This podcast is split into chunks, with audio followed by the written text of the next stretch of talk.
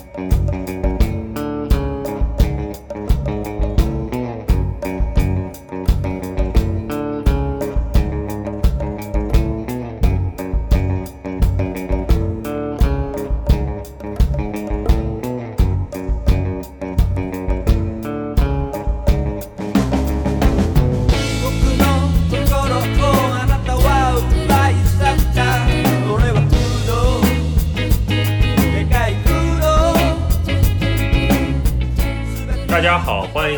新一期的深交播客，我是主持人 Matthew 啊、你们也可以叫我狗哥。然后这次的话，我们的主题是聊一聊啊、日本的啊、电影作者啊、原子文。然后今天很高兴我们请到两位对原子文非常熟悉的嘉宾来呃做客我们的深交播客，跟我们一起谈一谈啊、原子文作为一位电影作者，他是怎么样一个人物，然后呃，跟我们再呃详细介绍一下他的作品。好，然后我们今天请到的第一位嘉宾是海带岛海海，然后他最近有一本译作叫做《用电影燃尽欲望》，也是国内第一本啊、就是详细介绍原子文的一本书，其实是呃从原子文自己的一本随笔呃翻译而来。让我们先欢迎海海。嗯，大家好，我是海海。然后就是刚才那个狗哥讲的这个著作呢，它日文原文是叫，就是可以翻译成“活在邪道”。然后呢，现在中文的译译名是在电影中燃尽欲望，是呃原子文一二年出的一本创作随笔。今天很很高兴来参加这个 节目。好啊，谢谢海海。然后我们的第二位嘉宾是十号，呃，十号是一位媒体工作者，然后他曾经这个很详细的研究过原子温，呃，以及他作为一个电影作者，他的作者性，以及他在日本电影影史中扮演怎样一个角色。然后我们还是请十号自己来介绍一下吧。大家好，我是十号，呃，我是一名广告工作者，然后，呃，我就是之前有幸呃在学校的时候写过关于原子文的一些呃论文，然后很高兴今天能来这里边跟大家一起讨论原子。嗯，好啊、呃然后我们欢迎两位。然后今天的话，呃，我先来作为主持人，简单给大家介绍一下原子文吧。我相信大家，呃，既然点了这期节目，可能多多少少都对原子文呃导演有一些初步的了解吧。那么我就先来简单的给大家介绍一下，原子文是一位日本的电影导演，然后当然他还有更多的呃多重的身份，之后我们可能两位嘉宾也会提到。那作为电影导演，可能是他最为啊、中国观众、中国听众们所熟知的一个身份。呃，他从一九九零年代，大概是八，其实是八零年代后期，在日本的自主电影界啊、这个呃冉冉升起之后，到了九十年代，呃，经过一段时间的沉寂，呃，在两二十一世纪正式就是在日本电影界发光发热，然后也作为日本电影的一个门面吧，可以说在全世界都获得了不少的关注。然后特别是到了两千一零年左右，它的这个产量是突飞猛进啊，有有一次有一年甚至是一年出了四部电影啊，那这个产量可以说是非常的惊人了。然后在近年来，它还是可以保持可能平均一年有一部电影这样的这个产量啊，可以说是非常高产的一位作者啊。然后他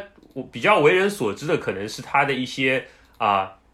比较这个怎么说极端吧，极端的一些电影，可能是啊最有名的，可能像是《爱的曝光》，然后还有呃他早期做的一些跟日本的恐怖片相关的一些电影，比如说。继子的餐桌，呃，还有循环自杀嘛，中国好像是翻译为对。然后到了之后他，呃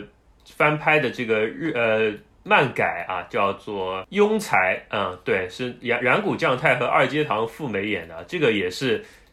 呃获也是呃威尼斯主竞赛出品的一部电影啊，非常的这个呃，也说走向国际的一部电影。然后在最近的话，它可能有一些关于这个三幺幺相相应题材的电影，比如说是啊、呃希望之国》啊，还有就是他后面拍的这个悄然之心其实呃也和三幺幺有一些关系啊。嗯，其实庸庸才庸才也有一些关系，待会儿可以讲一下，他为了三幺幺改了庸才的剧本。最近好像袁子文在中国也有一些活动，是吧？我看到他好像制片了一些电影，这个两位有没有清楚的？他好像好像有一个片要在中国拍，但是呃，他去年生病了，然后今年又因为就是全球这个疫情，好像就搁置着吧。听说是有一些项目有在启动了。嗯，好，然后就是这样一位作者是可以说非常丰富啊，然后我相信带两位今天能带给我们更多，就是说。可能网上或者维基百科上都呃搜不到的知识吧。现在首先我先想请两位嘉宾讲一讲自己和袁子文之间的渊源吧，就是说你们是怎么认识袁子文这位导演，然后你们又是怎么样喜欢上或者说跟他产生了一种联系，然后以至于到现在可能呃看了他的很多电影，甚至想要说比如说去比如说为他写一写一篇论文啊，或者说是为他翻译。一部作品这样的呃一个冲动的，好，那我们先请海海说吧。嗯，就是我要录这期节目，我就回忆了一下，说第一次看原子文应该是《爱的曝光》，然后那时候就是大家就是网网络没有这么发达，就是会传一些什么有一部很厉害的片，什么要四个多小时之类的，这种都是这种信息，而不是那种很精准的说有一个日本导演叫原子温怎么怎么这种。然后我就是无意中就是下到了这个爱的曝光，然后我就我看完那一部片就已经是非常非常的喜欢，因为它表达的主题，然后表达的就是形式和内容都非常切中我的喜好吧。然后后面就是我发现，其实这不是我看的第一个原子文，就是呃在某一段时间里面有一个话题很流行，就是什么日本就是。呃，女学生集体卧轨这个话题，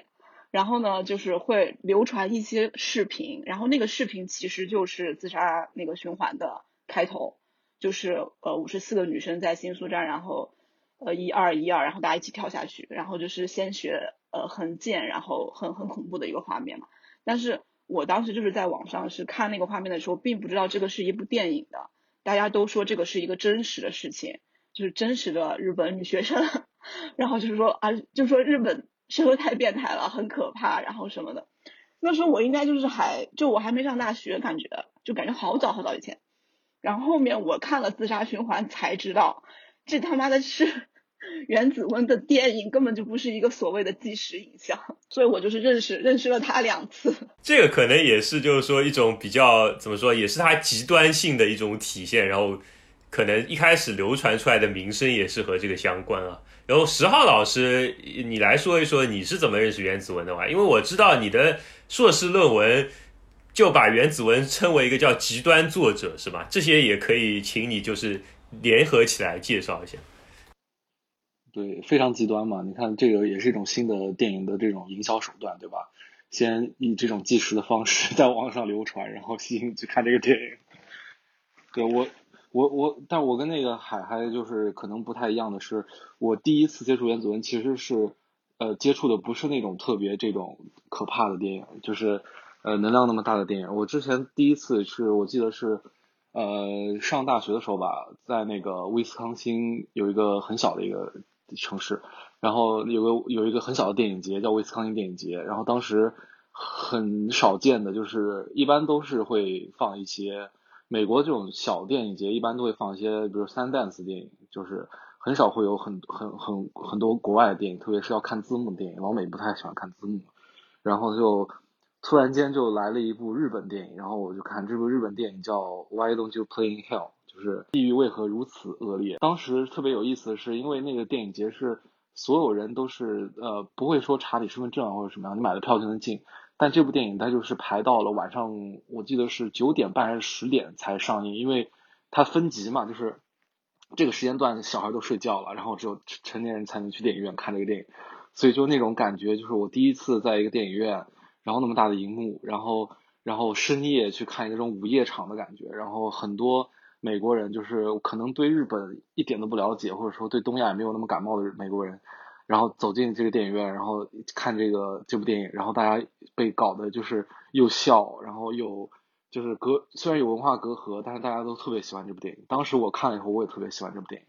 然后我才后来去搜了一下这个导演，哦，是叫袁子温，然后才慢慢的从那个呃冰冷热带鱼啦，然后那个爱的曝光，慢慢慢慢发现，哦，原来他其实很有内容的，并不是只是拍这种。当当然那个那个电影很喜欢，但是后后来我发现它内容越来越多，然后就发现越来越喜欢，就是这样。嗯，好的。那我觉得两位可能虽然入手不同，但一开始可能还是被原子温那种散发出来比较怎么说极端，或者说他有想要展现的这种比较疯狂，或者说和呃平常呃那种比较温吞的那种日本电影不同的那种感觉吧，比较激烈，比较激情吧。那么呃，我想请两位谈一谈自己最喜欢的一部原子文的电影是。呃，怎么样的啊？我先来说一下我自己吧。其实我，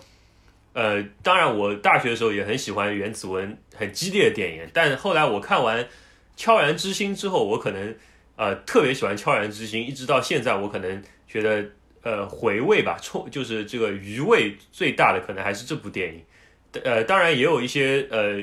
呃在电影院的原因吧，是那时候我到京都去留呃这个交换留学的时候。第一次进日本的这个这种就是独立的这种艺术院线，然后呃在呃大阪的梅田剧场啊梅田剧场，然后看的这个《悄然之心》，那时候日语也不太好，但是那个片子看了之后就觉得非常受触动。那个时候甚至可能我对三幺幺它的一些背景啊一些呃这个后面的故事也都不太了解，但他给我那种就是说啊非常荒凉，然后非常。怎么说？但是又不是那种贩卖痛苦的那种感觉，我觉得还是，呃，打打到了我吧。但之后我可能又看过好几遍，所以说，呃，我相信每原子文对于每个人来说，可能啊，它的这个意义都不太一样。我想请两位也来讲一讲自己最喜欢的一部原子文的电影吧。嗯，就是其实我每个阶段呢会不太一样，因为可能我从呃零九年第一次看他的电影到现在也哇都。这么多个年头了，就是就我自己也在变化，他也在变化，我就非要让我选一部，其实有点难。但是就是在很长一段时间里面，我最喜欢的都是《爱的曝光》，因为可能他就像说的恶心一点，有点像初恋那种感觉吧。就是他是第一次你知道的原子文，包括其实《爱的曝光》里面也讲述了他最想讲述的一些主题，包括家庭啊啊女性啊，然后纯爱、变态这些都讲了。然后一度我都是最喜欢这一部，然后后面我看了《庸才》之后，一度又就是最喜欢《庸才》，因为我觉得他把呃一些商业手法用到了他自己的呃想表达的主题里面，我觉得那个电影的完成度非常好。然后，但是到了今天，我发现我最喜欢的原子温可能是烂片那一部，就是《Bad Film》那一部，就是我会。我可能不会再去看《爱的曝光》看很多次，但是我可能会去看那一部看很多次，因为那个是他对他的一个算是艺术项目，就是东京嘎嘎嘎那个艺术项目的一个对一个一个就是超长素材的一个使用，然后也就是表达了一些他呃作为一个并不是作为一个导演，而是作为一个创作者，作为一个人的一些一些东西，我会觉得那个就是可以，我看那个的时候会让我。特别的，呃，就会有一种很激动的感觉，就看到一个创作者很丰沛的东西，就是到现阶段来说，我会最喜欢那一部吧，嗯，嗯，那既然海海你提到了原子温，除了导演还是一个创作者，呃，能不能也请你稍微简单介绍一下，就是说他是怎么样的一位创作者？他除了导演之外，还有怎么样的身份呢？啊，就是其实原子温他他家庭背景，呃，就是。我之前以为他是就是有点家庭不太幸福什么的哈，其实然后后来我特别那个是吧？其实对，其实就是对，就是他算是一个地方的那个知识分子家庭，然后就是就是不是说是有什么不幸啊或什么的，然后他从小是写诗，然后他就就写现代诗，而且是有登上过什么现代诗手帖这种就正儿八经的诗歌杂志的。然后当时就是还挺受瞩目的，别人还给了他一个称号叫“穿牛仔裤的说太郎 ”，对，这种就是还对。然后后他诗人 debut 好像挺早的，十七岁还是什什么，好像挺早的。对对，应该就高中时候，就是他高中成绩特别烂，但是就是居然这样子一个差生可以把自己的诗歌登上正儿八经的杂志，然后就是他的地位就在学校里面特别特殊。然后后来就是他就考上大学之后又尝试过画漫画，然后投给过就当然最最有名的先锋漫画杂志就是那个《Gallo》，然后后面他才参加了那个电影协会，然后才开始拍八毫米，然后也是机缘巧合进了那个 PFF，然后才一路开始拍电影这样子。然后在拍电影的中途，就是实在没有钱，没有人要投资给他，他又开始做那个就是行为艺术什么的，然后也辗转辗转去过美国，去好莱坞 找资金什么的都都失败，然后又回来，呃，这样子的一个一个状态。嗯，所以说他作为一个创作者身份，其实是非常多元啊。然后十号老师，呃，曾经就是说也针对 PFF 特别写过一个呃这个文章，这个到时候我们可以贴在这个下面，大家可以有兴趣可以读一下。然后十号老师，你可以谈一谈，就是说呃你最喜欢的一部原的电影，然后你也可以拓展来讲一下刚才海海说的这些他创作者身份相关的东西。哦，原子文，我觉得就是，我觉得《爱的曝光》可能很多人看完都会震撼吧，就是四个小时都不觉得长，然后就是很流畅那种酣呃酣畅淋漓的感觉，然后同时就是它虽然就是造型啊各方面都是非常呃非非日常的，但是因为它那个小成本的电影，它也都是在就是也不会在棚里拍，都是 location shooting，所以又同时又就是有种。在日常当中拍摄的电影又是那么的非日常，就是很多那个电影的场景都是什么那种商店街啊，你 说就是那种，但是它就是像小孩过家家一样的，就这么就很很酣畅的就把这部电影给拍出来，然后同时，呃，里面的情感又是非常丰沛，所以我特别喜欢这部电影。但后来我我后来就是我我这这部电影我后来看的嘛，我觉得就是像刚才海海说的那个第一部看的可能就是有初恋感觉，所以我还是后来想了想，我可能还是最喜欢就是他那个。地狱为何如此恶劣？虽然是一部很娱乐性很强的电影，但是那部电影里面，我觉得就是，呃，可以感受到他对电影的热爱，就是那种一种童真般的热爱，就是他就是喜欢拍东西，包括里面的一些角色，那个角色的那，我觉得很多就是他青年时候他自己的化身。那个里面那部电影里面也有那种疯狂的几个小孩，就是拿着八毫米在那边拍摄，就是那种热情是我觉得。呃，我最喜欢的吧，就是可能我自己愿意搞制作，所以我觉得这种热情就是会鼓动很多人都去拿起摄影机，然后就去拍身边的东西，就这种这种很很纯粹的感觉，我特别喜欢。好，那刚才两位其实都提到，就是说呃自己和原子文的初心吧。那其实呃刚才包括像海海提到原子文，其实它早期实并不是特别顺利，是吧？那我们知道就是。呃，可能这个要请十号老师详细说一下啊。但是简而言之的话，如果你是想在日本呃拍电影的话，其实特别是到了二十一世纪，可能呃没有那么简单，是吧？虽然呃我们说可能都是就是说自主，不是说自主叫独立制片吧？对，自主映画，我就觉得他也不是不顺利，就是像刚才说的，我觉得他像海海说的少年成名嘛，不是很早就是诗人以诗人身份就就出道了。然后，但是我觉得一切都是，如果要谈作者性的话，就他一切他的作品，不管是各种媒体的，就是他还是有有他原子文的影子在的。我我印象很深的是，当时好像是读他原来的一篇诗，我不知道收录在，我忘了收录在哪本书里了，但他提到了说，他的他的诗其实也是那种日常当中带有一点极端的那种感觉的，就是比如说什么，呃，半夜里听到他妈撒尿的声音。还是什么的，然后他想把他妈给杀了，就是类似于这种。然后当时我也跟海海一样，觉得他家家庭是不是特别那什么？后来发现就是教师子女嘛，就是就是小地方的教师子女，很很就是，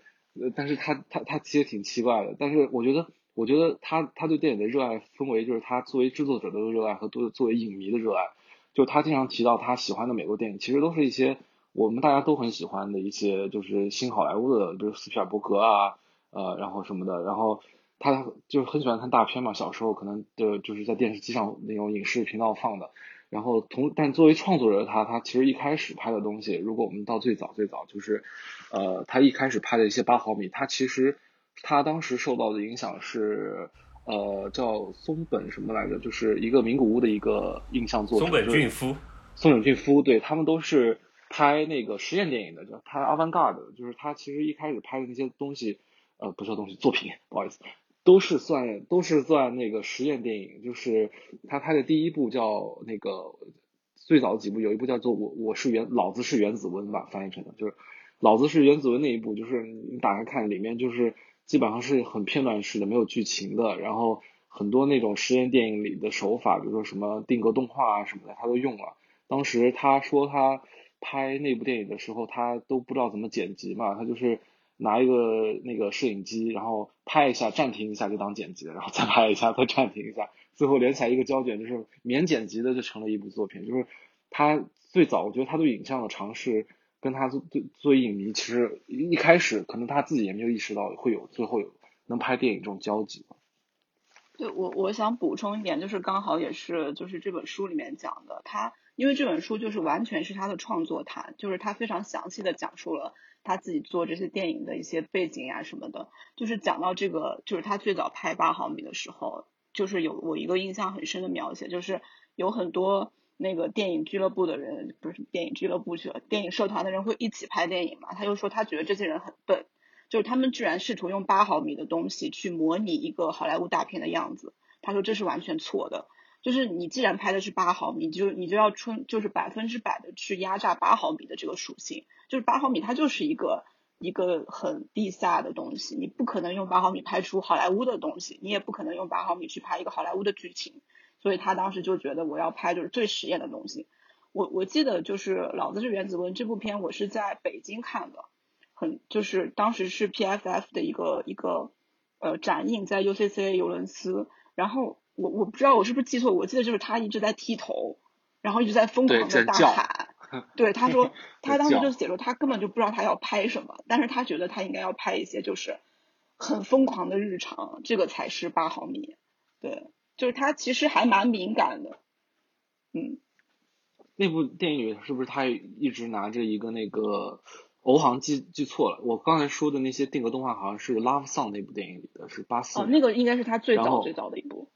对，那个好像最早。然后我是老子是原子文这部，是不是他还有他挑逗一些挑逗一个少女的一些镜头？对，一个类就是相当于女朋友的那个角色，嗯，感觉像私人私人私人录影带那种感觉的。嗯嗯嗯。然后后面那个南之花道就是有点。感觉可以感受到那个四山修斯的影响了，什么离家出走这些东西。好，呃，两位其实都在谈原子文早期八毫米啊。其实刚刚海海说的一点，我觉得挺有意思，就是原子文它多重的身份，其实给他就让他对这个媒介本身有非常呃怎么说深刻的理解吧。他可能。因为他自己也是作为，比如说诗人，他可能在文字上他会有创作，然后在呃影像上他可能又是另外一个身份。那么，因为他多重的这种作者性，反反而使得他对每个呃怎么说呢？就是说跟技术也好，跟媒介本身也好，这些呃应该怎么使用，然后他应该传递出来的效果是怎么样，他可能都会有一些理解。所以我觉得这个多重的身份可能还是蛮有意思的。然后像。呃，刚才呃两位其实都在谈他早期在 PFF 就是说呃得奖的作品是吧？那十号老师你来说一下吧，就是说其实呃 PFF 到底是在日本电影界它是属于怎么样一个就是说呃存在？嗯嗯，我觉得 PFF 就是呃可以去看那篇文章，开玩笑，就是 PFF 其实我觉得首先自主映画这个概念就是其实呃。呃，最好的理解方式其实就是素人电影，就是 amateur film，就是每个人都可以拍电影，就是这么一个非常简单直接的概念。然后 PFF 就是为了这些人而设立的。但 PFF 其实最早就是它其实是一本小册子，就是一个是个出版物，就是 Pia 本身其实最早是个出版物，就是一些东京的那个 city boy、city girl，然后呃文艺女青年、男青年，然后会去。给他们看一些最新的一些展啊、音乐节啊，就是一个一种关于信息类的这么一个呃一个一个出版物。然后后来这个出版物的那个出版者他们组织了一个叫 P Festival。最早其实是各种不仅仅是电影，最早其实是还有什么舞台啊，呃，有点像那种大联欢，就是这边这边在在那个 indie band 在这边呃大联欢，然后另外一边再放一些自主电影，然后另外一边可能有戏剧或者怎么样的，就是他们最早其实是一个就是一个文艺活动，然后到后面慢慢慢慢的就是也跟日本电影界的就是工业的衰退啊，然后。然后很多想要拍电影，然后不能因为制片厂已经陨落了，就是也不能去制片厂学习，然后就自主映画越来越庞大，大军越来越庞大，这个过程当中，PFS 我就变得越来越电影专注。现在就是完全就是到现在也还有的一个电影节，就是所有人只要我记得是参赛年龄低，必须有一个年龄限制，低于二十五还是多少岁？三十岁。就是在一个一定年龄之下的电影创作者，不问年龄，不问经验，不问你到底是谁，然后你只要拍了，你就能参加，就是这么不问国籍啊，对，嗯嗯，对，三十岁以下不问年龄，啊对，我三十，他问年龄，他只问年龄，他因为他现在规定就是说，好像就是一定是鼓励新的创作者嘛，嗯嗯，这一点其实是挺挺那个。挺 age discrimination 就是年龄歧视啊，对，但是其实也是对吧？我们说，呃，自主可能更多想到的是一些年轻的这个作者，他其实也是提供了一个阶梯吧。我们说现在啊，他可能提供一个阶梯，把他们连接到呃主流硬化电影界这样的一个职责。其实，呃，是这样一个角色啊。对，但最没有说最早最早其实。好像我刚才说那个叫石井硕果，以西硕果，石井石井聪户，其实石井聪户好像是第一个，他其实是第一个，就是呃，就是从这种素人电影，然后呃拍素人电影的一些作品，然后呃上去了 P.R. 还是去了啊？好像他那时候还没有 P.R. 的时候，然后然后就呃被日活就是给启用了，就是他是就是历史上可能第一个从素人就直接能去拍三十五毫米的这么一个人，就是他。Set 的这个先例，然后后面呃，可能这些正儿八经的电影制片厂才会把目光转移到这些从素人电影，就是自主电影出身的一些年轻创作者身上，就提。其实，其实他那个入选者里面有一些名字是真的还蛮，就是森田芳光也拿过，然后呃，手手冢是从他儿子手冢真 也也拿过，还有全同全。全同意啊，就是很多今天我们熟知这个电影导演好像都对啊，然后呃对，然后其实呃刚才想说 P.R. 的这个作用，其实就是说原子文他早期可能他其实出道的时候被选进 P.R. 其实也也可以说是非常厉害吧，可以说他早期并不是说就是说一呃默默无闻啊，其实一开始一出来就已经就是说。是一个受瞩目的这样一个作者，只不过说他在主流电影界可能他在找钱啊，或者说在呃找宣发的这种情况渠道的这种情况下，可能还是呃有一些难度吧。可能呃自主电影和主流电影这两个之间，特别是在八九十年代，还是有比较呃大的这样一个距离啊。那么到了两千年左右，其实原子文就特别就是说怎么说，他那些呃。一些跟呃日本恐怖片，因为二十一世纪前后吧，九十年代末期，它可能日本 J horror 嘛，我们叫日本恐怖片，它在全世界其实都是一个非常大的一个风潮。那我们大家比较熟知的，比如说像是那个午夜凶铃啊，对吧？像呃咒怨啊，然后像这个当时还产出了很多作者嘛，比如说三池崇史。我知道，我知我知道你要说的一个点就是说。它其实原子温，我原来在研究它的时候也发现，就是原子温它其实两千年以呃，特别是后面它的商业，它它有机会更拍更多商业作品，其实是因为它的一个职业转折点就是那个自杀连环自杀，对吗？就是因为这个职业转折点决定了他，因为这个电影有比较有值得一提的是，因为他他就是刚好 J horror 在同就是那个日本恐怖片在这个类型。当时是呃，不仅是在日本，在日本国内还好，但是国它其实是外销的，比如东南亚，然后美国的一些极端电影市场，然后这个已经铺垫好了。然后他拍那个自杀连环自杀的时候，当时这部电影他当然他又有他自己的作者情，因为他毕竟还是他还有又有点那种呃艺术电影的性质。因为它不是那种强剧情的，然后那种的，然后很很类型，它其实还有一些反类型的东西在里面。然后，但这部电影它去了很多电影节，它去了大概十三个电影节，我记得。然后，它其实是先在在海外市场火了，然后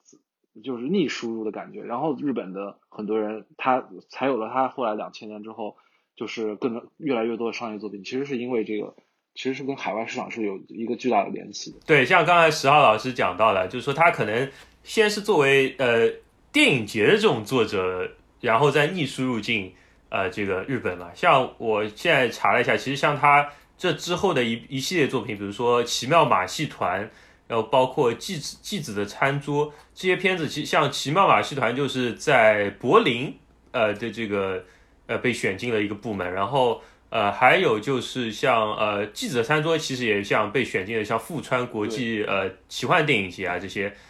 但自杀俱乐部，自杀俱乐部它还跟这些有一点不一样的是，自杀俱乐部那个时候就是呃不是叫 Suicide Club 嘛，连环自杀。就这部电影它有点不一样的是，它去那些电影节还是在国外还是这种小众电影节，就是那种 Fantasia 这种电影节，就是那种专门就是给你看一些呃怪片、狠片儿的那种那种电影节。它其实是个非常小众的口味儿出身的那种导演，我觉得。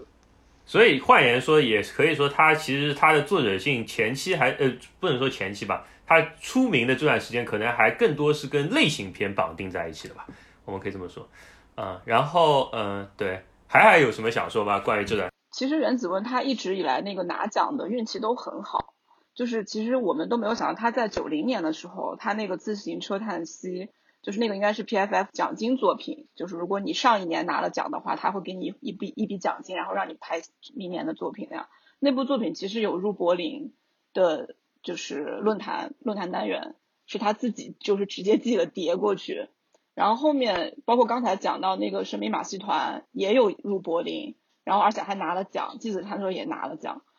就是这些其实都还属，我觉得还属于他的自主，就是。没有完全进入主流吧？对他自己定义是从那个长发跟爱的曝光，长发其实就是一个完全是一个恐怖片，就是片方找到他说，因为是看了那个，就是因为看了自杀俱乐部，片方找到他就是定给让让他定制一部那个算是日本恐怖片这样，但是他自己非常不喜欢那个电影，后面就是但是是因为自杀俱乐部和长发这些经验。他得以就是获得了一些制作人的信任，去拍了《爱的曝光》。他觉得《爱的曝光》虽然我们自己我们看的话其实蛮 cut 嘛，他觉得《爱的曝光》其实是一个呃已经进入商业，对进入商业，比如他他用了那个就是所谓的明星吧，嗯，就是演员什么的，嗯，然后也拿到钱了，虽然钱很少什么的。这里可以补充一点，就是他。那个呃是自行车吉田下托伊奇还是自行车那个叹息那一部电影之后，就是他其实还拍了一部，就可能很多人都不会去看的一部电影，叫呃房间 The Room，呃啊我至今没有看到过这个片子，哦这部片我记得好像是 YouTube 上有资源的，就这部片是吗？这部片其实有意思，就是说他之前那个 Netflix 拍过一部纪录片吧，叫做原子文这种生物，然后那个里面提到说。他其实有一段时间就是没有人找他，就是因为他拍了那个的 Room，就是他九二年拍了的 Room 之后，一直沉寂到自自杀俱乐部，就是因为 The Room 那部电影，就是他突然间失去了这些人的信任，就是大家都觉得他一直会在柏林那条路上走下去，然后谁知道他去拍了一部黑白的，非常极简的 minimalism 的，然后然后的一个像类类似于默片一样的电影，然后大家都觉得这个人可能不太可控，就是。可能会做出一些意想不到的事情，然后后来九二年之后很长一段时间，他都是等于其实是吸引了，就是后来可能搞东京的嘎嘎嘎去了嘛。呃，对他那段时间还跟那个就是拍 AV 特别厉害的那个，就是拍林有美家的那个，就一起拍过 AV，他签过 AV 公司，但但是就是拍了一部之后，就是因为太太艺术片了，然后就被炒了。不奇怪。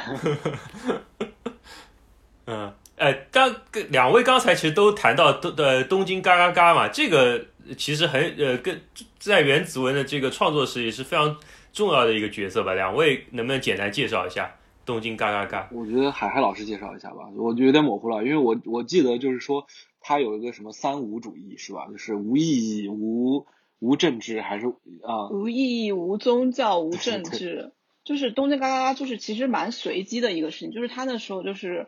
特别穷，也没有什么钱，就是就组织了一些也是无业游民吧，然后会上街去，就是乱喊，嘎嘎嘎，就是 QQ 嘎嘎嘎嘎，就没有什么意思，就没有什么意义，就是在那里乱喊，然后慢慢慢慢就是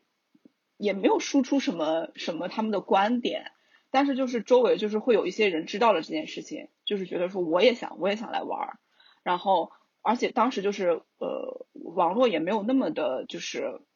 呃发达，他们就是呃口口相传说下一次活动，比如说是下周二，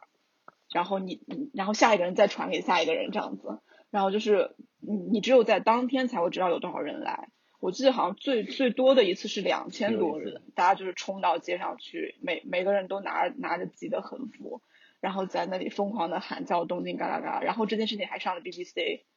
就是 BBC 也不知道发生了什么，然后就就拍了。对，然后然后发生之后，因为他的就是影响力突然变得有点大了，就是在新呃在那个涩谷以涩谷为原点，因为涩谷有那个八公像，他们还试图去把那个八公像给偷了还是什么的。之之类的 事情，就是应该是九呃是九三年九四年那那段时间，然后就是有这么一个事，就是是算是一个行为艺术吧。然后同那个时候他就啊，我刚才说错，应该是最多的时候有四千多人。然后然后就是这个时候就比较有趣的事情发生了，就是右翼团伙、左翼团伙还有新兴宗教全部都给他打电话说。你到底是想干嘛？就是想把他这个力量吸收过来，就发现是一个非常强大的民间力量，而且你不知道这些人是从哪里传出来的，而且这些人就是各种身份，然后有的是白领，就是非常有正经工作的，有的是就是真的无业游游民什么的，然后就是所有的组织、所有的力量、左右力量都很想来拉拢他，然后他就是坚持自己那个无意义、无宗教、无宗无政无政治的那个，对对，然后后来就是呃。也是没钱了，他说，他说本来是指望就是这个事情可以赚点钱，结果没想到一直是他自己在烧钱，就是就就维持不下去了。呃，他说如果是我我我当时如果要创办一个跟奥姆真理教一样的宗教的话，说不定我现在已经当教主了。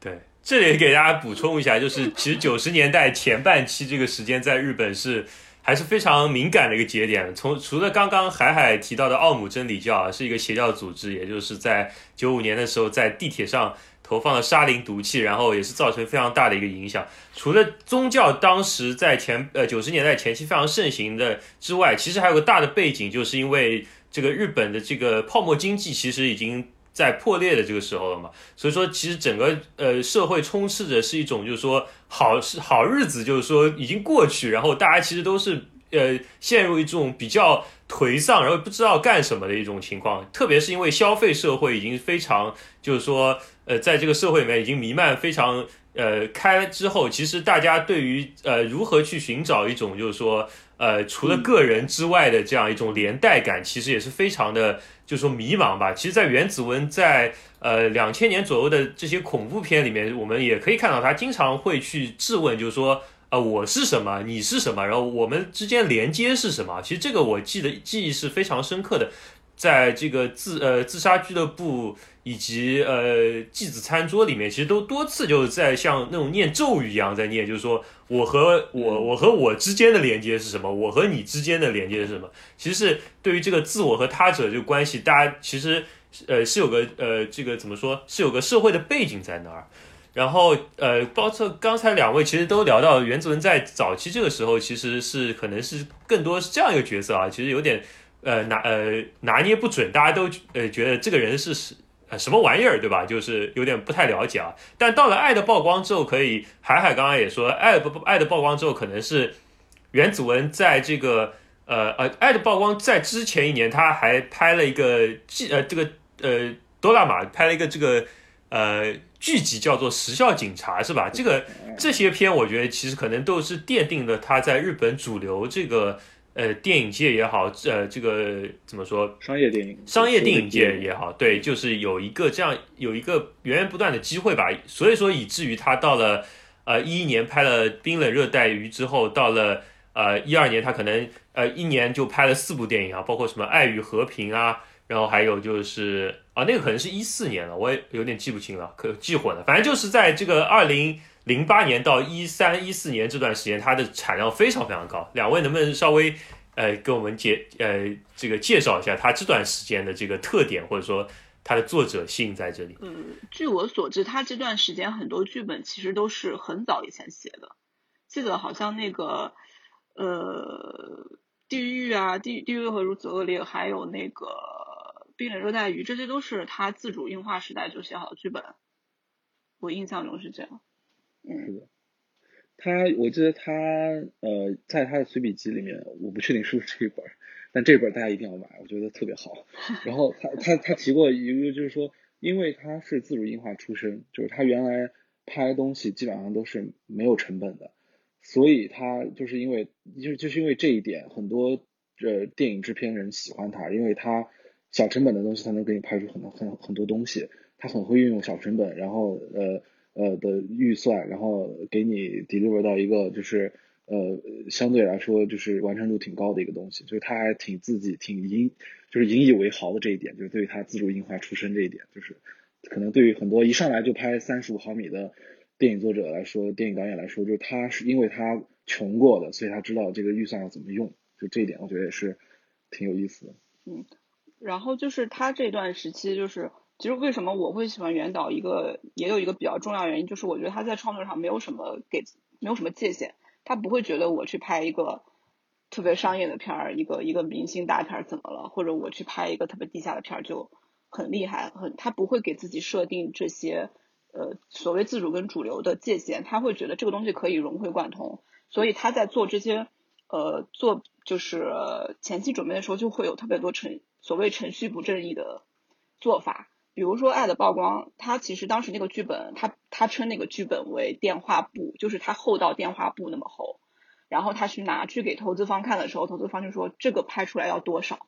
然后他就骗对方说这个稍微删一删减一点，差不多两个小时以内吧，就之类的这种，就他特别会用执行力很强，对，特别他就他不觉得说呃我进入主流了，然后我要按主流的方式去做，或者说我我我是地下的，然后我就。怎么怎么样，他不会有这些界限，他就觉得那有什么就用什么，或者说先骗过去再说。而而且他他而且他有一种就是那种就是为了只要达到我的目的，我怎么前面怎么样都行，就是那种对，他有那种气质，就是有一种别样的就是创作者的分配能量吧。嗯，然后这个这种做法，我觉得也会体现到他的作品本身的那种呃不设限的东西。然后哪怕是一个可能会上荧幕的，我也可以。就是学怎么多怎么来，他不太会去给自己设限。好，两位其实，在谈原子文这个作者性的时候，其实我想回到我们之前早一点海海提过一个问题啊，就是说他在庸才里面其实也带到了这个三幺幺相关的话题嘛。那其实我们知道原子文他早期虽然他可能说他做的那些是看上去是就是说非常混沌吧，我们说现在。一个流行话叫混乱邪恶这样一个莫名其妙的事情，但它其实政治性是一直都有都有的。而且我们如果要联系到日本整体来说，战后呃，特别是九十年代开始，它这种就是说去政治化非常严重，然后整个这个社会其实是没有什么人讲政治的这种情况下，其实原子文它。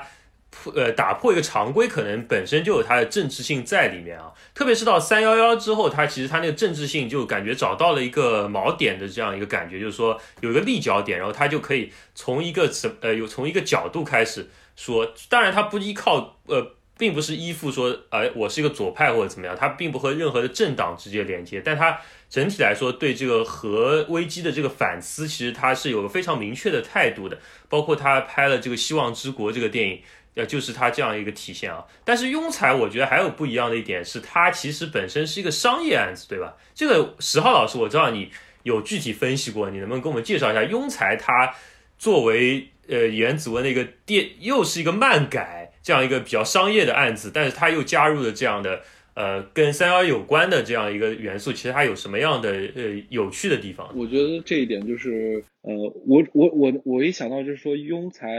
呃。我觉得就是还是凸显出他这个人，就是说他只只要是给给他一个载体，然后他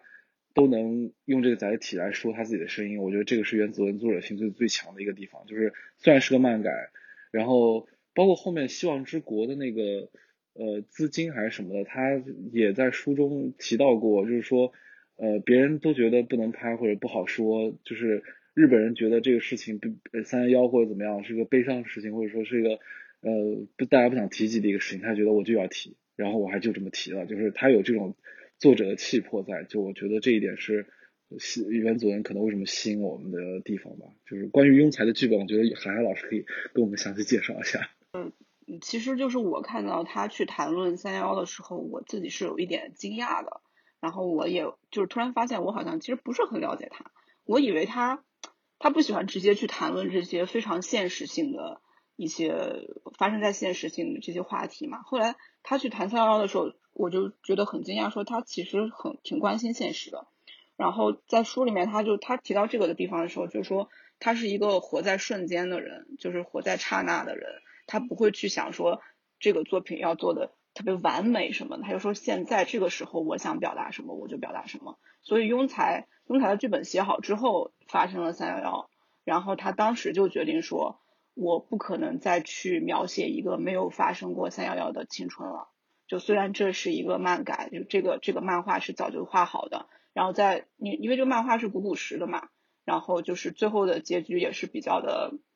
灰暗。然后绝望，然后他说，在这个时刻，然后就是国民是在这样子的氛围中的话，我很难再去描述那样的青春了。然后我必须要改这个剧本。然后当时他也跟制片人有一个挣扎，就是因为不改肯定是最方便的嘛，你可能什么东西都到位了，你你要开发，因为电影是个工业嘛，你你就是可能很多东西都会受影响，但是他还是毅然决然，对，就毅然决然决定说，那发生了这么大的事情，我不能就是熟视无睹。呃，去拍一个就是这些高中生还就是三幺幺之前的高中生吧，所以他就改了。首先结局是改了嘛，就没有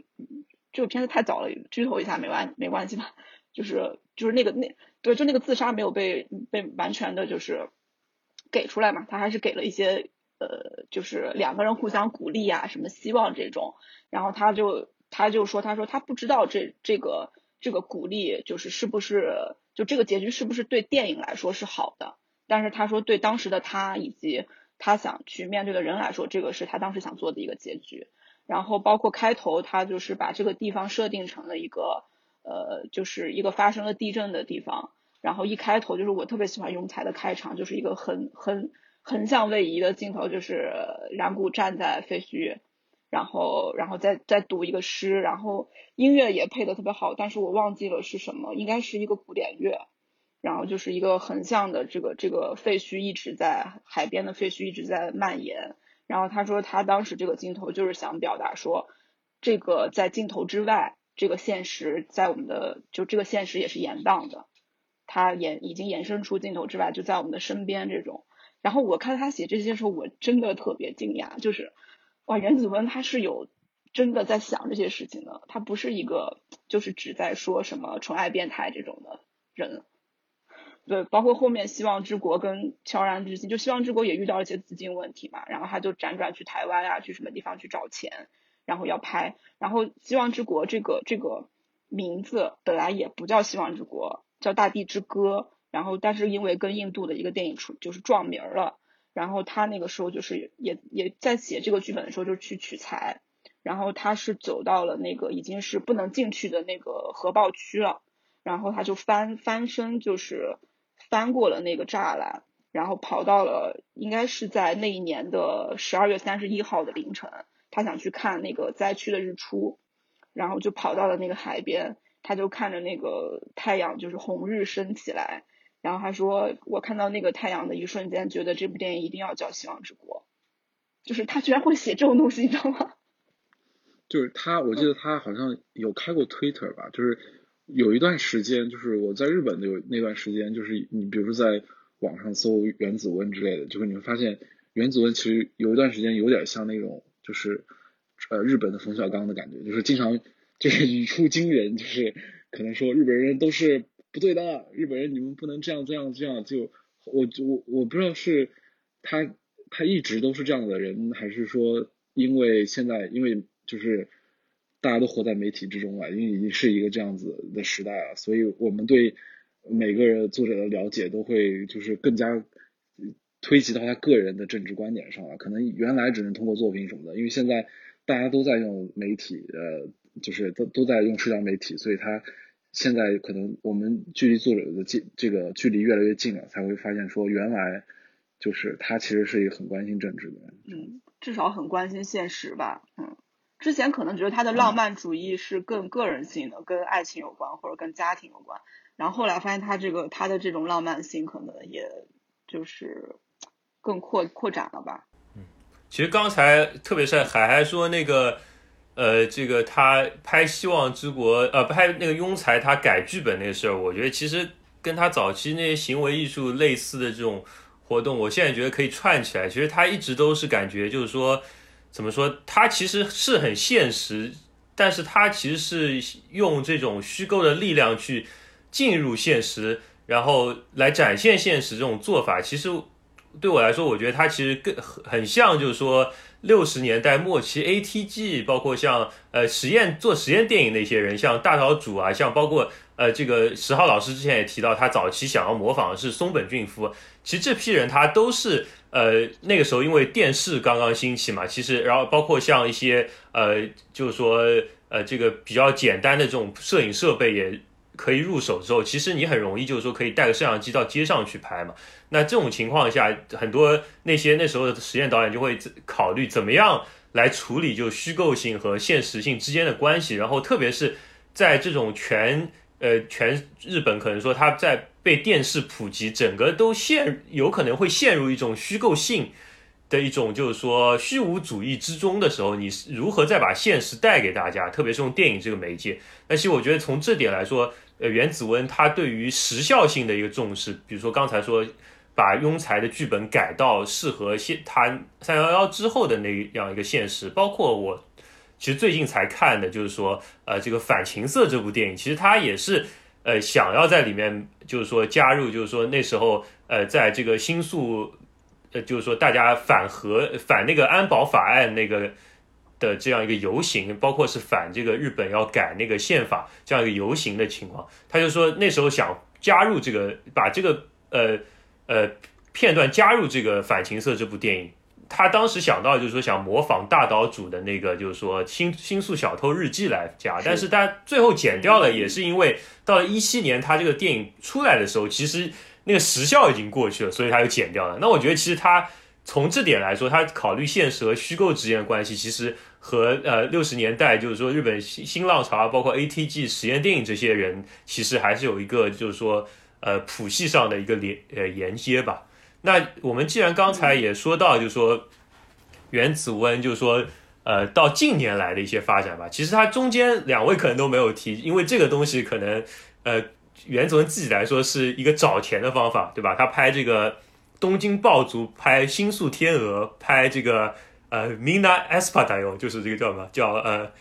我们都是超能力者，大家都是超能力者。对，这些就很很酷搜、很无厘头的这些片子，其实他我我也是最近才看他那个纪录片，他都是有点自己有点嗤之以鼻啊，就说这个哎，这个剧本你们都可以拍，就他叫他那个副导演或者拍他纪录片那哥们儿就说你们帮我拍嘛，对吧？就这样那种感觉，就是说就是为了就是为了掐钱嘛，掐我们现在。这种流行话就掐个饭，掐饭啊，掐饭，然后掐完饭，他可能就可以再拍《希望之国》，可以再拍这个《悄然之心》这样他自己更想拍的电影。那近两年我发现比较有趣的一点是，呃，原子温其实也是很积极的去和一些新的这些媒体形式，不能说媒体吧，新的一些可能说发行或者说放映，对这些渠道有连接，比如说包括他。呃，通过 DMM 重新把它剧版的这个，就是说《爱的曝光》放了上去了，放到这个网上流媒体啊。然后包括像这个，呃，他有个片子，对，Amazon 有一个叫什么《东京呃吸血鬼酒店》，对吧？然后包括呃 SMAP 那三个哥们儿独立之后，这个是我和十号老师一起去电影院看的，就是有个叫。呃，什么变态野狼和什么美丽的世界吧？对对，这个片他也就是说去参了一脚，那那对那个也是其实是一个特别新的一个就是说那种启航项目啊。再到最近的一个是他和 Netflix 拍的这个呃，在无爱之森呐喊嘛。其实他最近的这些动作，两位能不能想讲一讲自己的想法？然后包括嗯。我觉得都不算最近了，他其实可能，我记得他有本书里面有也提到过，说他他原来好像有跟好莱坞还是哪合作，想拍在挪威拍一个什么森林大火的故事还是什么的，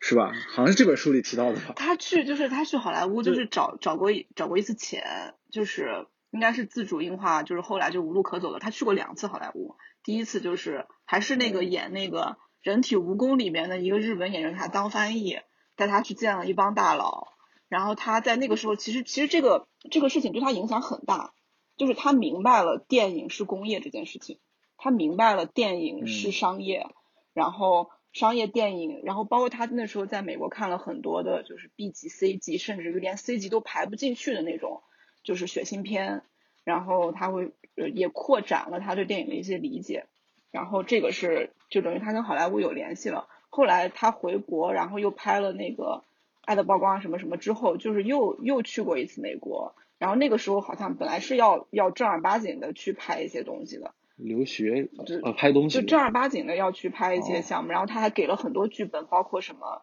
呃，僵尸大战美少女，然后跟人家说这个美少女一定要露底裤什么的这种事情，然后后来好好像剧本都被打回来了，就没有拍成。对，然后好像最近是有那个，就是拍拍恐怖片吧，好像也是，也不是最近了，也至少五六年前了。对，我觉得都不不奇怪的，就是如果你从就是自主映画时代原子文就觉得他。他这个人就是做这些事情，我觉得都不奇怪。包括哪里有就是哪里有钱让他拍，他就会去拍。他我觉得他是那种来者不拒的那种那种性格。对，他就觉得我拍了，然后有了钱，我我可以做自己的嘛，或者说我在这个东西里面夹带夹杂私货也没什么问题。然后无爱之森，我觉得比较特殊吧，就是无爱之森还是能感觉到他非常大的野心。就是他在一个新的平台展示自己的时候，他几乎把自己所有的想表达的主题，然后都就是大杂烩了进进了这个这个东西里面，包括原电影的东西也表现了，而而且这个我记得是一个社会新闻改的吧，就是以基于一个一一个社会事件，对，就是包括这这一点也是，就是我我甚至感觉像是他的一个作者性的。呃，现阶段的一个集成吧。这个我倒有个猜测，我觉得可能是不是跟他去年这个心肌梗塞有差一点，就是差一点死了嘛？去年早一九年那个病是真的挺可怕的，对对。上半年的时候，其实所以说他下半年拍的这样一个感觉，像是把自己重新经历回顾了一遍的这种呃片子，总让我有一种感觉，就是说他。给自己要先画一个这种就阶段性的总结吧，就他可能也会就鬼门关走一趟，当然这个是我个人的猜测。石浩老师有什么想说的？我记得他这个应该很早之前他就有有过这个想法，就是这个这个这个故事本身，但有没有跟这个就是他的这个这个鬼门关前走了一回，这个个人经历结合，然后又做哪些改动？这个我觉得我我我我不知道。嗯，对，就我一直猜一下，嗯，对，嗯，就是我感觉他上一个新平台，就是他很想让这个平，就是这个这个通过这个渠道看到他的人，然后因为这也不算，就这算是一个就国际平台了吧，就是明白说哦，原子论是这样的，就是在这个里面就是有他所有的，也不是说所有，就是大部分的东西都在里面。他其实他其实一直我觉得都是挺有野心的，就从小开始，就是我们虽然一直觉得就是说他可能不在乎这些东西，然后但是他。脚踩西瓜皮什么的，其实对，其实不是。其实他小时候好像就是我们他说他走了一回鬼门关了。我们回溯到他的童年，就是说他童年的时候好像就他自己画类似于漫画那样子的，就是自己画，说自己要。我记得这个东西好像是他的那个原子温早期影集的那个 DVD 里面，他夹杂了一本小册子，那本小册子里面呃收集了很多他原来小学时候的一些手稿吧。有一些手稿就是他自己画的电影海报，然后上面写的什么呃什么大导演袁子温，就是他其实很早小的时候就有这种要手执导筒的这种这种野心了。包括他那个呃我都空的哈纳米奇那部电影，就是花男的花道南之花道南之花道南之花道，它上映的之前也是因为。就是很怕自己的电影，就是就是如入水的石头，就是一去无声的这种感觉。他自己什么自己给自己画宣传海报，就是自己给自己画画册子，自己手写册子，手手动复印，然后在街上去宣传。他其实是很会宣传和呃，也不能说包营销吧，就是他其实很很会宣传营销自己，我觉得。嗯，很会推销自己。对对对他对跑到人家别人的就是，我记得他讲了一个故事，就是大岛主那时候在给另外一个导演，就是也是自主映画导演，就是当嘉宾在另外一个影院，他的他的电影是在中东也放，然后那个他就东中野，然后他就跑去那个 对，他就跑去那个那个影院的门口发传单，而且就是映映后谈的时候他就举手就说我是旁边那个影院在放。挖墙脚，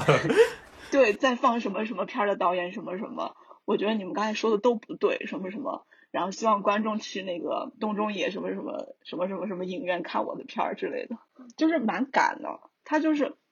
行动力吧，这种这个也挺有魅力的。我们其实刚才聊了很多原子文他自己作为作者怎么样啊？其实刚才观众们、呃听众们其实听两位老师介绍，可能多多少少有对原子文这个人有一种感觉了啊，就是说他应该是怎么样，起码他作为一个电影导演或者一个创作者身份是怎么样。那其实我们最后可呃也不叫最后吧，我们这里可以稍微扯开一点吧。其实我们可以聊聊围绕袁子文身边的这样一批人啊。其实袁子文从出道到现在，其实他呃也捧红过嘛，变相来说捧红过很多的这样的一个演员，对吧？好像很多人是他算是他发掘的吧，极高算吗？嗯，对，极高我看到其实听说有这么一个轶事啊，就是说他拍完这个《继子餐桌》的时候，这个熊切合家嘛，也是一个这个也和袁子文后来合作过片子，这样也是一个我的的那个对导演，他也是可也是自主映画出身，他就打电话说，哎，这个妹子是谁啊？就非常好奇啊。其实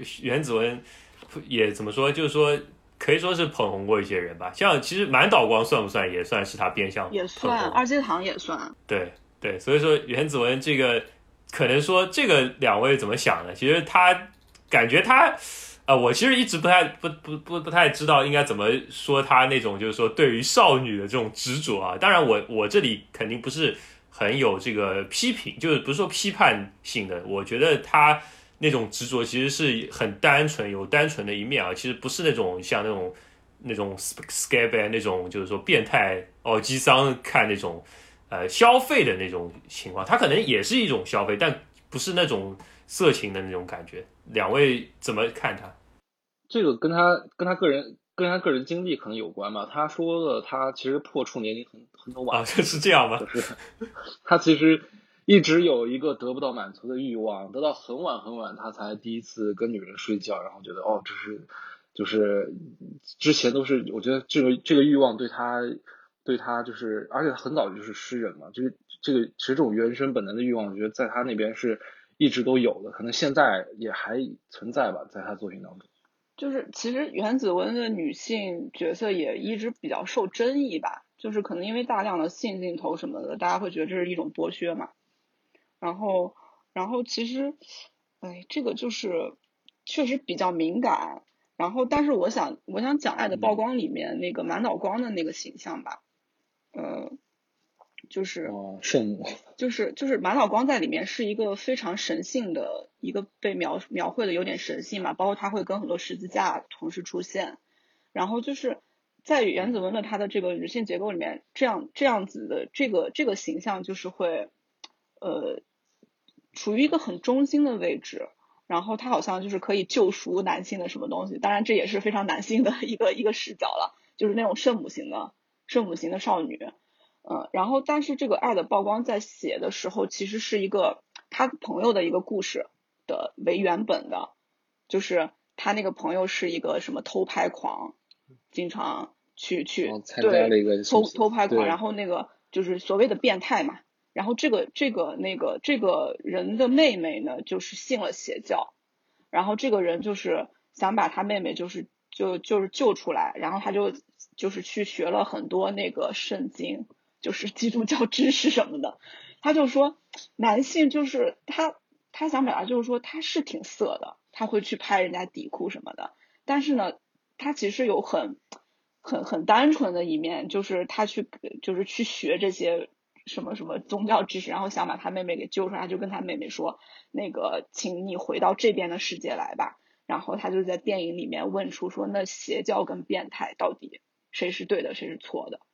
然后就是那种感觉，你明白？就是这个这个少女，她可能被她被她就是建构的有点男性视角，然后又又又挺色情又挺神圣的，但是在这个里面一直有一种呃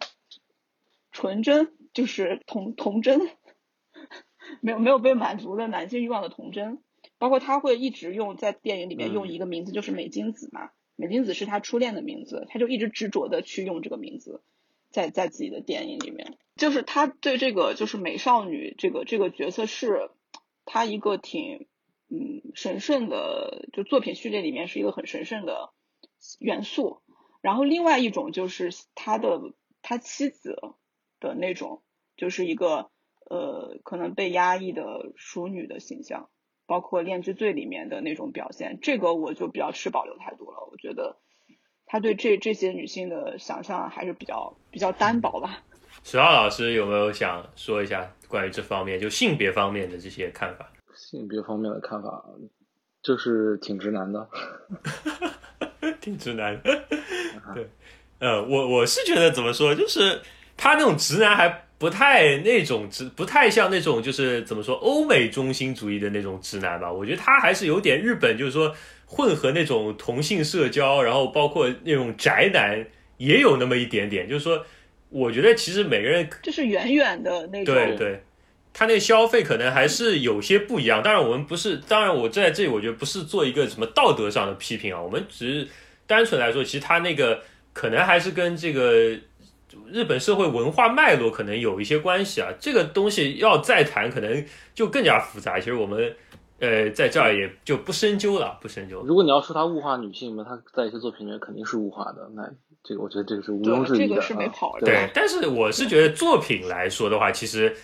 你可能与时俱进，你现在更多激进的这些性别观念，大家有了之后可以重新解读，这个没有任何问题。但是我觉得，其实他作为一个作者，他怎么样去描绘，只要他不没有就是说现实生活中伤害到任何人，我觉得都是呃可以的。特别是他还有一个时代的背景，还有他自己的一些这个文化的这个脉络在里面，其实我们就可以从多方面的角度来去看它。其实我回头其实可能。呃，从我可能在大学的时候第一次看原子文，然后慢慢慢慢一年一年到了现在二零二零年，也将近快十年了吧。这段时间回头再看原子文，其实每个时时代时间段感觉到的其实都不一样。其实也是说明这个原子文这个导演他其实很丰富嘛，他给你的东西也很丰富，或者甚至有的时候是过于丰富了，就是他那个那个 符号的东西。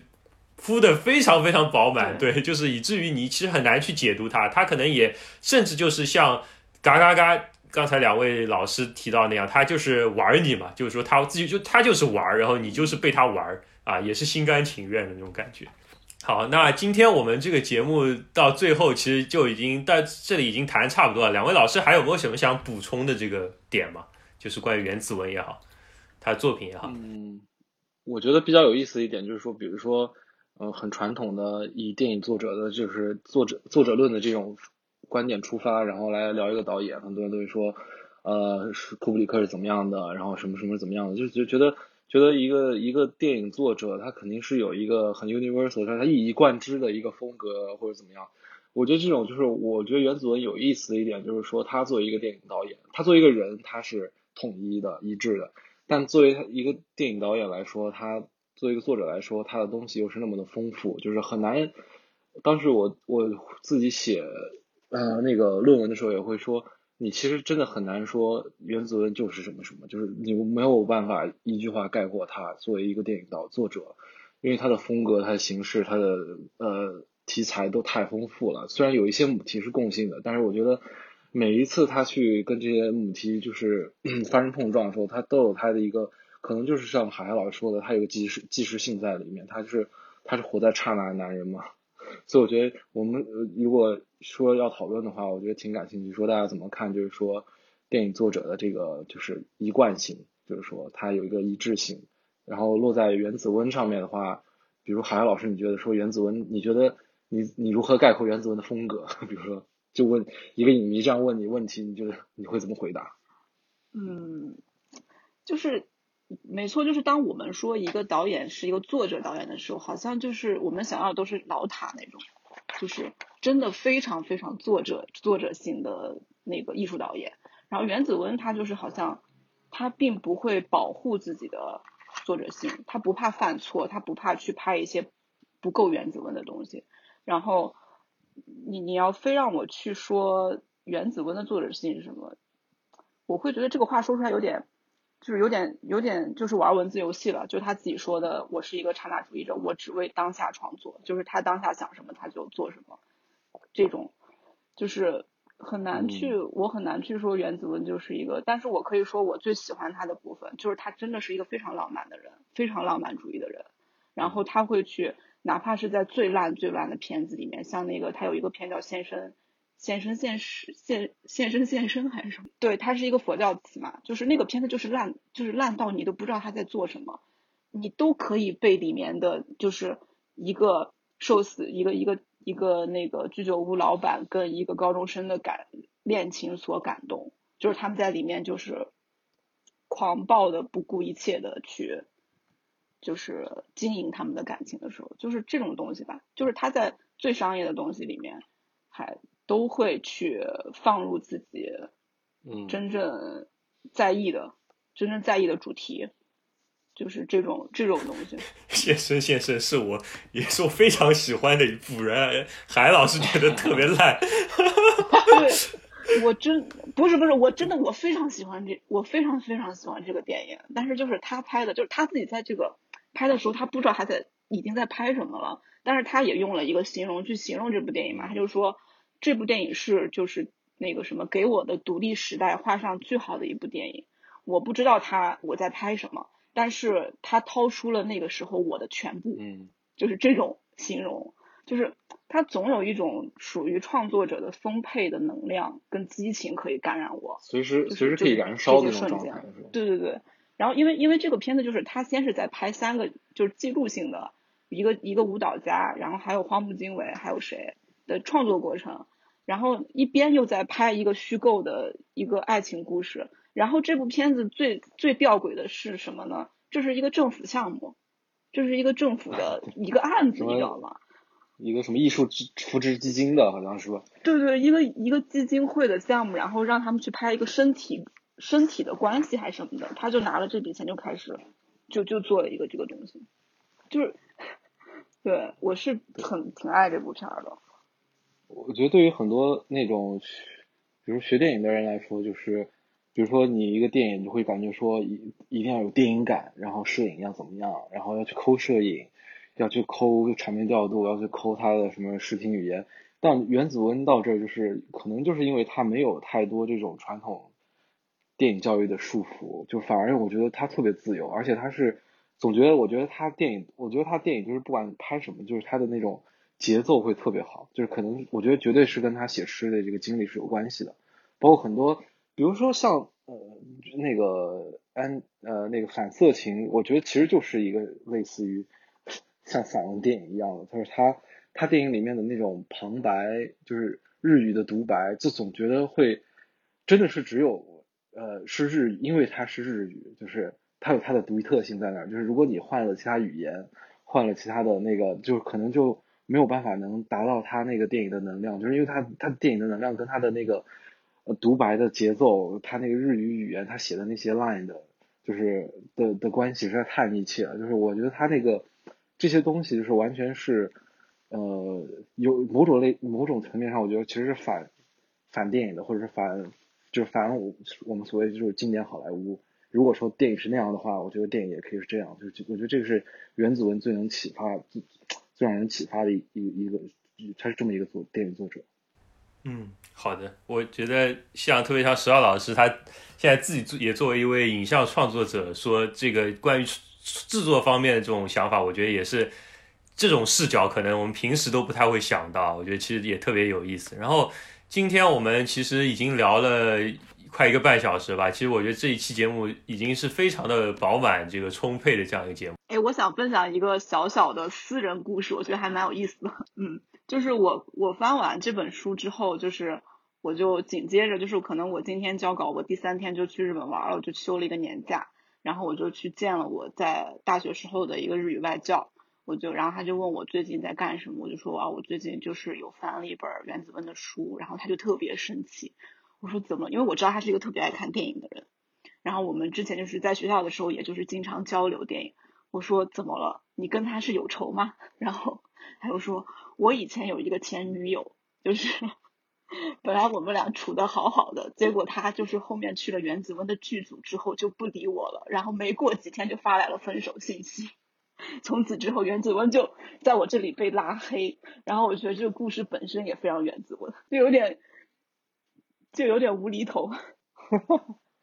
那我也那我也我也分享一个，那我也分享一个，就是如果要分享跟原子文的一件趣事，就是如何，就是我因为上次哎，我狗哥你在吗？就是上次有原子文在原在名古屋那个 Cinematic 一个独立的影院嘛，然后就是原子文学生时代也特别爱去的一个特别小的一个小的小的影院，然后那次他在那儿放他的那个反色情，然后我去看了，然后然后他本人也到场了，然后。我就第一次，就是当时我真的是非常激动的，然后一边就当时一边在写着他的论文，然后一边又见到了真人的那种感觉，然后当时见到原子文之后，就觉得就是印象里啊，如果你在街上遇到他，就真的是是一个穿着有那么一点古怪单底的一个日本大叔，然后因为我觉得原子文应该是一个很疯狂的人，就在我印象里，然后我就作为一个影迷很疯狂的过去跟他合影，然后我还要抱他，然后我还抱他，抱了他之后我还要做出要舔他那个动作，然后我觉得。袁子文当时可能就觉得这个人是疯了嘛，然后我就觉得当时袁子文就是，对我想照相的时候就是袁子文嘛，然后感觉要疯狂一点，然后当时我觉得袁子文他是那种就是不失礼仪的在那微笑，然后跟我就是觉得可他可能他可能内心里在说难得可能去过个景，就可能在吐槽，但是他表面上很客气的在那跟我微笑的，然后不失礼仪的耶，就是那种一个中年大叔扮酷的跟我合一张影，当时我就觉得这个人可能。确实就是闷骚吧，是闷骚成就了他。只就只在电影里面疯，只在只在作品里面疯。是的，是的。好，太好，我觉得这两个意式结尾太合适了。然后我们最后这个希望大家呃有空能够再去补一补袁子文以前的作品，然后也随时关注他今后的动态吧。然后最后我们再给我们书打个广告，这个海海老师你自己来说吧。啊，这本就是快要上市的书，叫《用电影燃尽欲望》，大家可以就是关注一下，谢谢。嗯，好，然后大家也可以去这个豆瓣，比如说关关注海带岛，他可能会第一时间就是说发布，呃，当这本书比如说要上市的时候，他会第一时间更新这个消息告诉大家。好，那我再次最后再次谢谢两位这个嘉宾今天来深交播客，然后这期节目就到这里。好，拜拜。拜拜。ここは元から